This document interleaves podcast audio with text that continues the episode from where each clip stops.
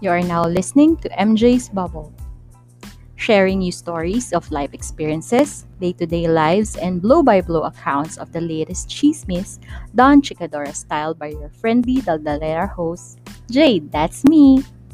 Come in and join me in my bubble as we talk, laugh, cry, and learn in today's episode.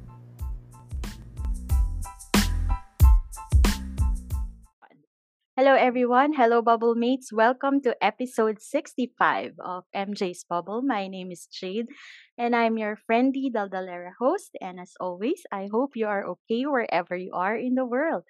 How are you guys? Happy na ba ang iba? Lumabas na ba yung 13th month?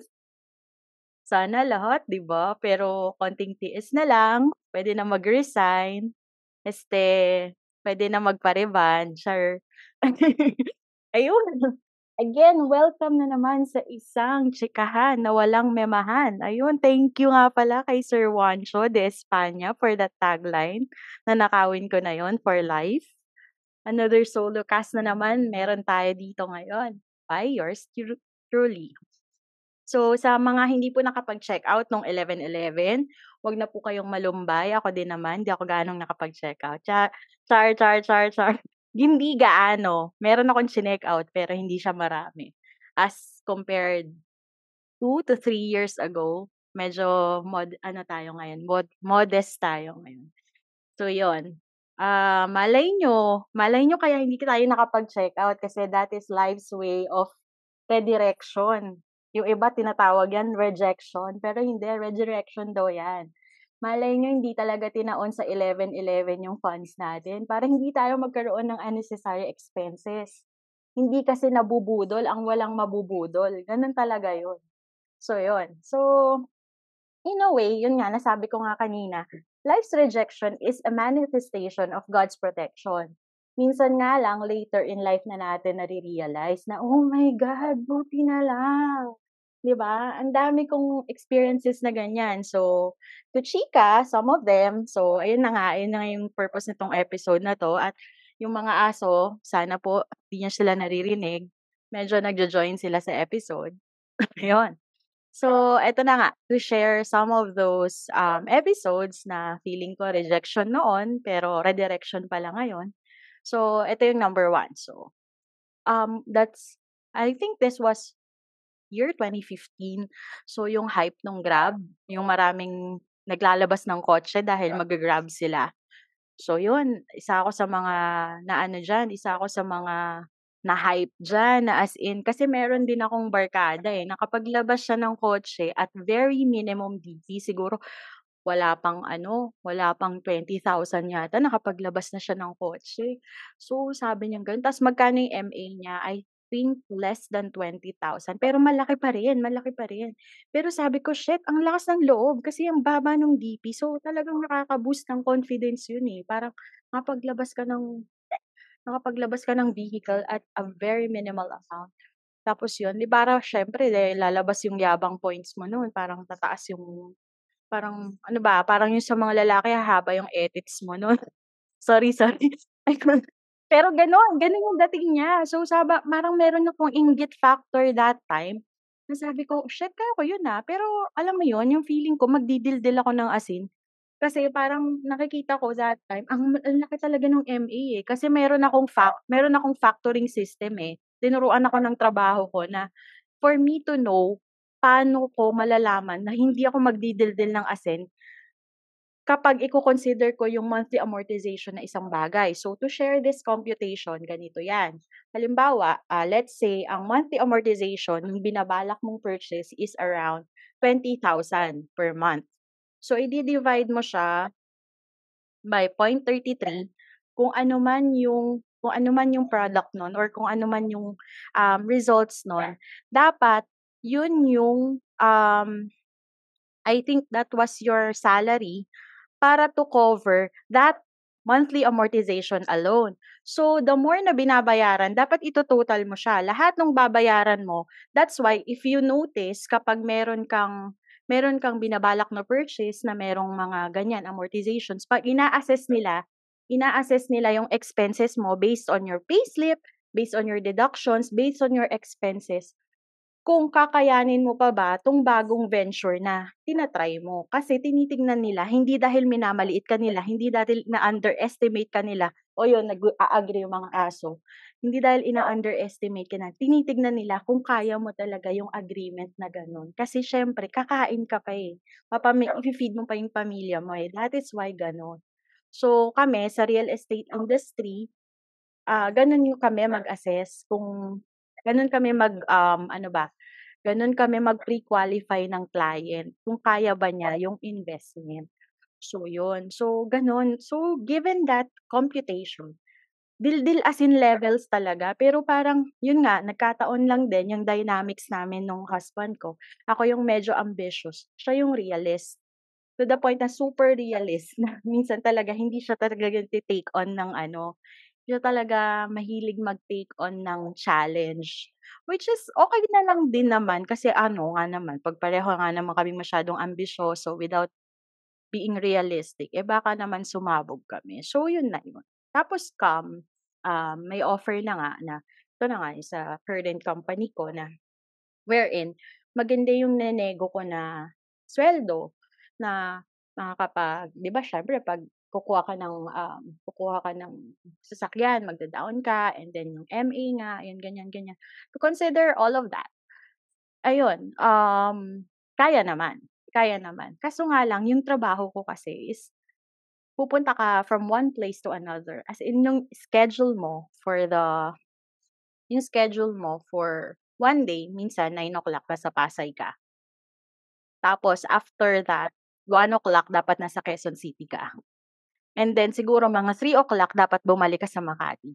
Gano'n, gano'n yung gano'n yung gulo ng schedule ko. Gano'n kasinsin yung gano'n kasinsin yung schedule tapos gano'n ka-iba-iba yung lugar.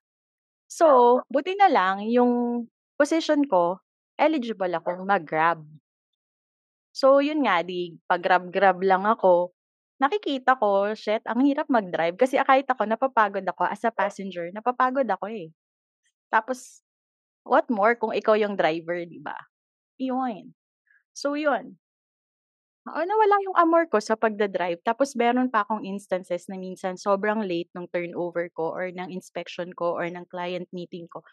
Minsan nasa Pasay ako, around siguro 8:00 pe latest ko that time was 8:30. 8:30 kaming natapos ng client.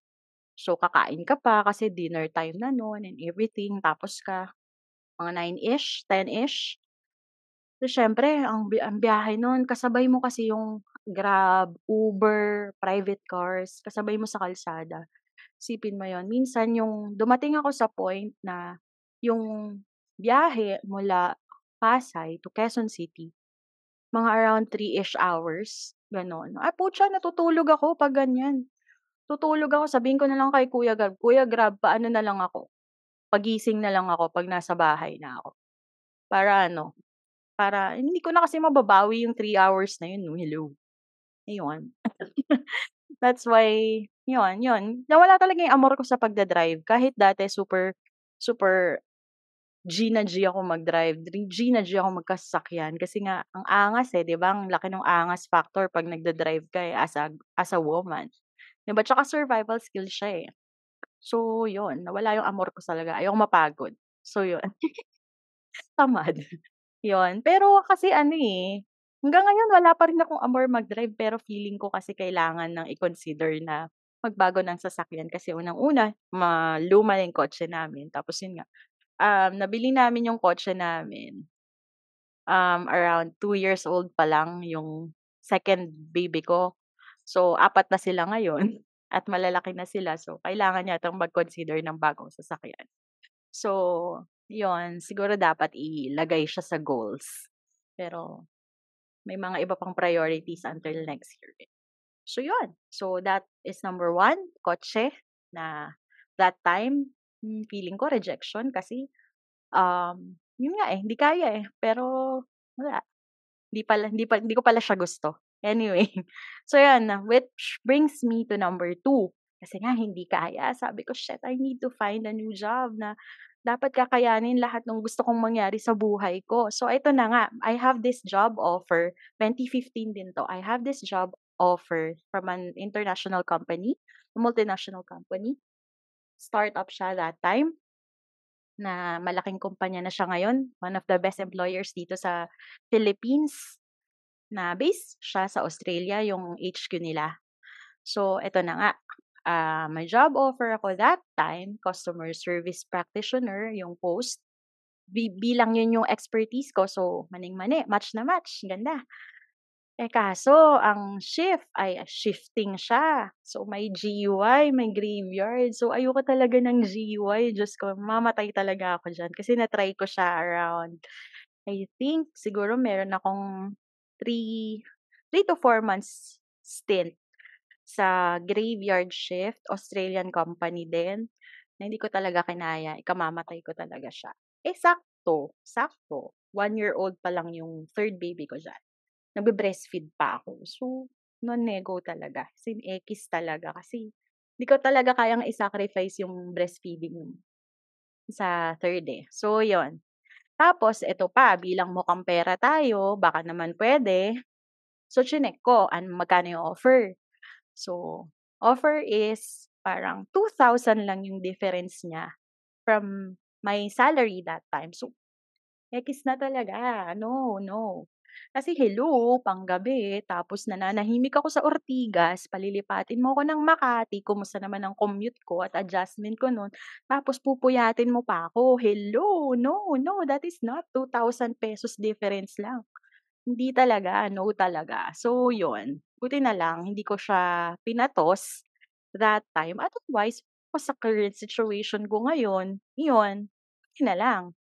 Pero ano, pero yun nga ang lak pero ewan ko siguro in hindsight kung pinatos ko yun, maganda din sana siguro yung posisyon ko with that company, lalo yung status niya ngayon dito sa Philippines. Pero iniisip ko na lang, ang laki nung masa-sacrifice ko, eh, kasi yun nga breastfeeding ako that time tapos yung baby ko until now, maganda yung na-establish kong relationship namin kasi 3 years ako nag-breastfeed sa kanya, eh. So, yung closeness talaga malaki talaga yung factor nung emotional bond that time, eh.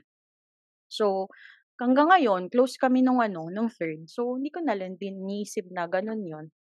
So, which brings me to kasi nga 'di ba na-offeran nga ako ni ni yung current company ko. So, maganda yung na-nego natin na sweldo and everything.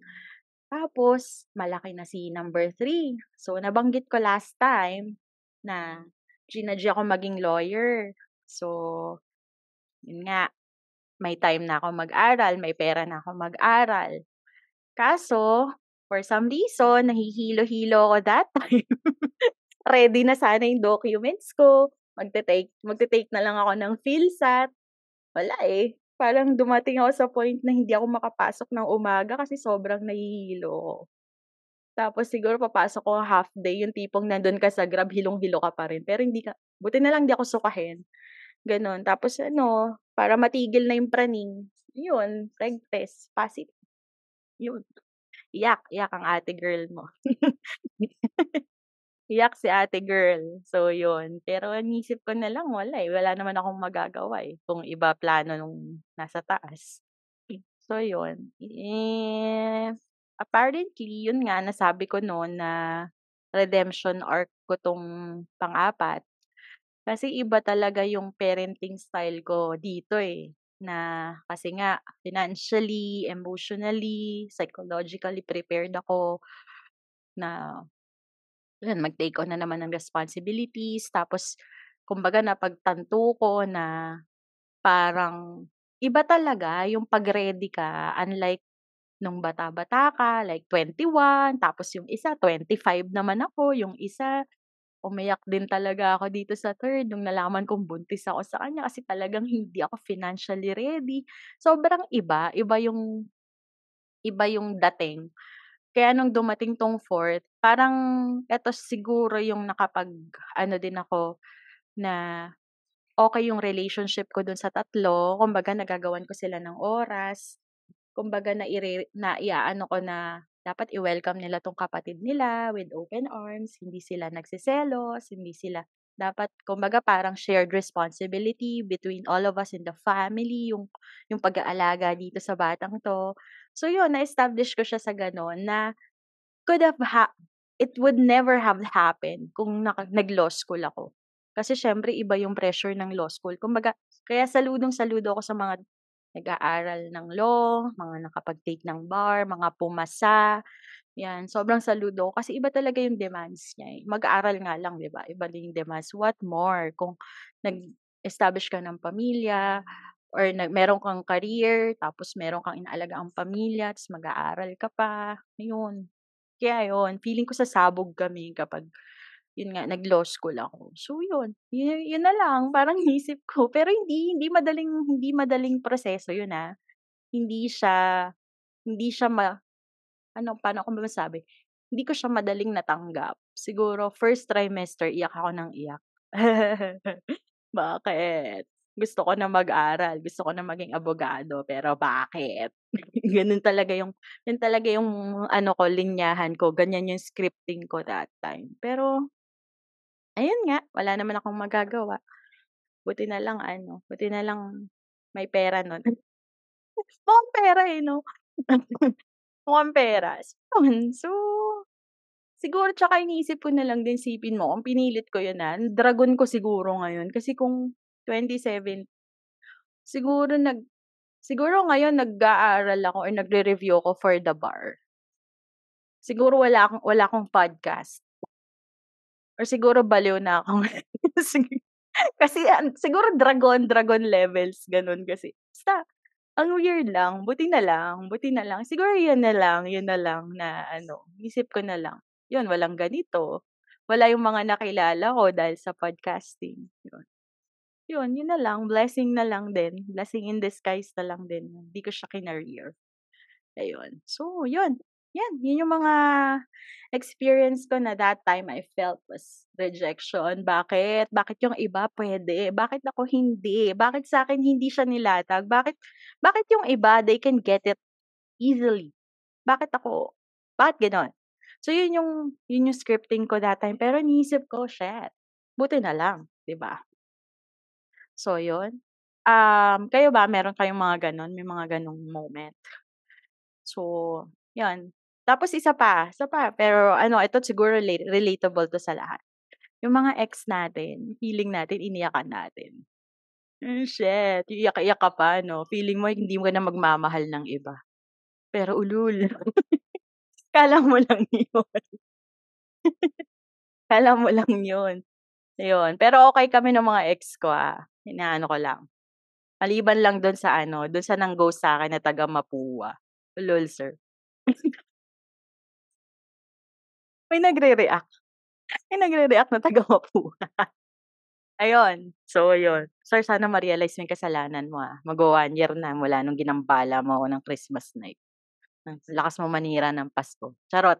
Anyway, ayun. So yun, before I end this episode, I would like to give a shout-out, eh, dun sa mga active sa social media pages natin and dun sa ating, um, instant messages or messaging apps na laging nakikipag-interact. So si Mr. Mark Rianzales. So yun, pasyal ka sa McKinley, sir, habang masaya ka pa, habang di pa RTO. Para masaya pa yung memory ng McKinley sa'yo. Pero mahal talaga, it. Tsaka wala na yung turon. Pinakamura na dun takoyaki, ₱48, 4 pieces. Yun, yun na yung pinakamurang pagkain dun. Tapos si Sir Juancho, yun yun nga, salamat sa tagline. Si Mr. Juancho ang nagsabi nung ano, memahan ah, kuwentuhan na walang memahan, 'di ba? Marketing yata yun. Yun si Ma'am Yoni, forever, si forever na ano, salamat sa feedback. Every time na may after ng episode may feedback siya. So, thank you Ma'am Yoni and Miss Jessica, miss na miss na kita. Gawa tayo episode ulit. Si Miss Sarah, salamat po sa patuloy na pakikinig, tsaka pagfe-feedback po regarding dun sa episodes at tsaka pagbi-binge po. Thank you, thank you so much. Sir JL Gonzaga na nakikinig ng live ngayon. time in podcast history, sa podcast ko, ah. na may nakikinig ng solo cast. Salamat. Yun. So, ayun. Maraming salamat po. At dun sa mga lahat ng nagre-react ng post, nagko-comment, at dun sa walang sawang mag-antay parate ng uploads. Maraming, maraming, maraming salamat po sa inyo lahat. You inspire me to continue this. Kahit minsan yung circumstansya ko medyo hirap na hirap na hirap ako mag-record. So yun, thank you so much. And I hope naging worthwhile po ulit itong pakikinig ninyo kahit ilang minuto lang. And sana, as katulad ng sinasabi ko, kahit nasaan man kayo, malamig, malamig, mainit, maaraw, madagat, mabundok. Sana safe kayong lahat wherever you are in the world. Bye! Hi, ito nga pala si uh, RJ Maximo, ang host ng Kislot Chronicles Show. Ayan, please follow my uh, Facebook and Spotify and please subscribe na rin po kayo sa aking YouTube channel which is same lang din, Kislot Chronicles Show. Alright? Peace! Hi mga macho at sexy chismosa. Ako nga pala si Makoy, ang inyong corporate slave. At ako nga pala si Ingo, ang inyong corporate lucky. Nabalitaan niyo na ba yung pinakabagong chismis? Nandito na kami ngayon sa Podcast Network Asia. Oo nga, kaya samahan nyo kami sa longest Longest? running Ay, yung pinakamahaba? comedy podcast sa buong Pilipinas. Di ba pag longest, yun yung pinakamahaba? Oo, pare, tayong pinakahaba. Ang Macho Chismisan. Dahil ang tunay na macho, Chismoso. pag longest ba, tayo rin yung pinakamatigas?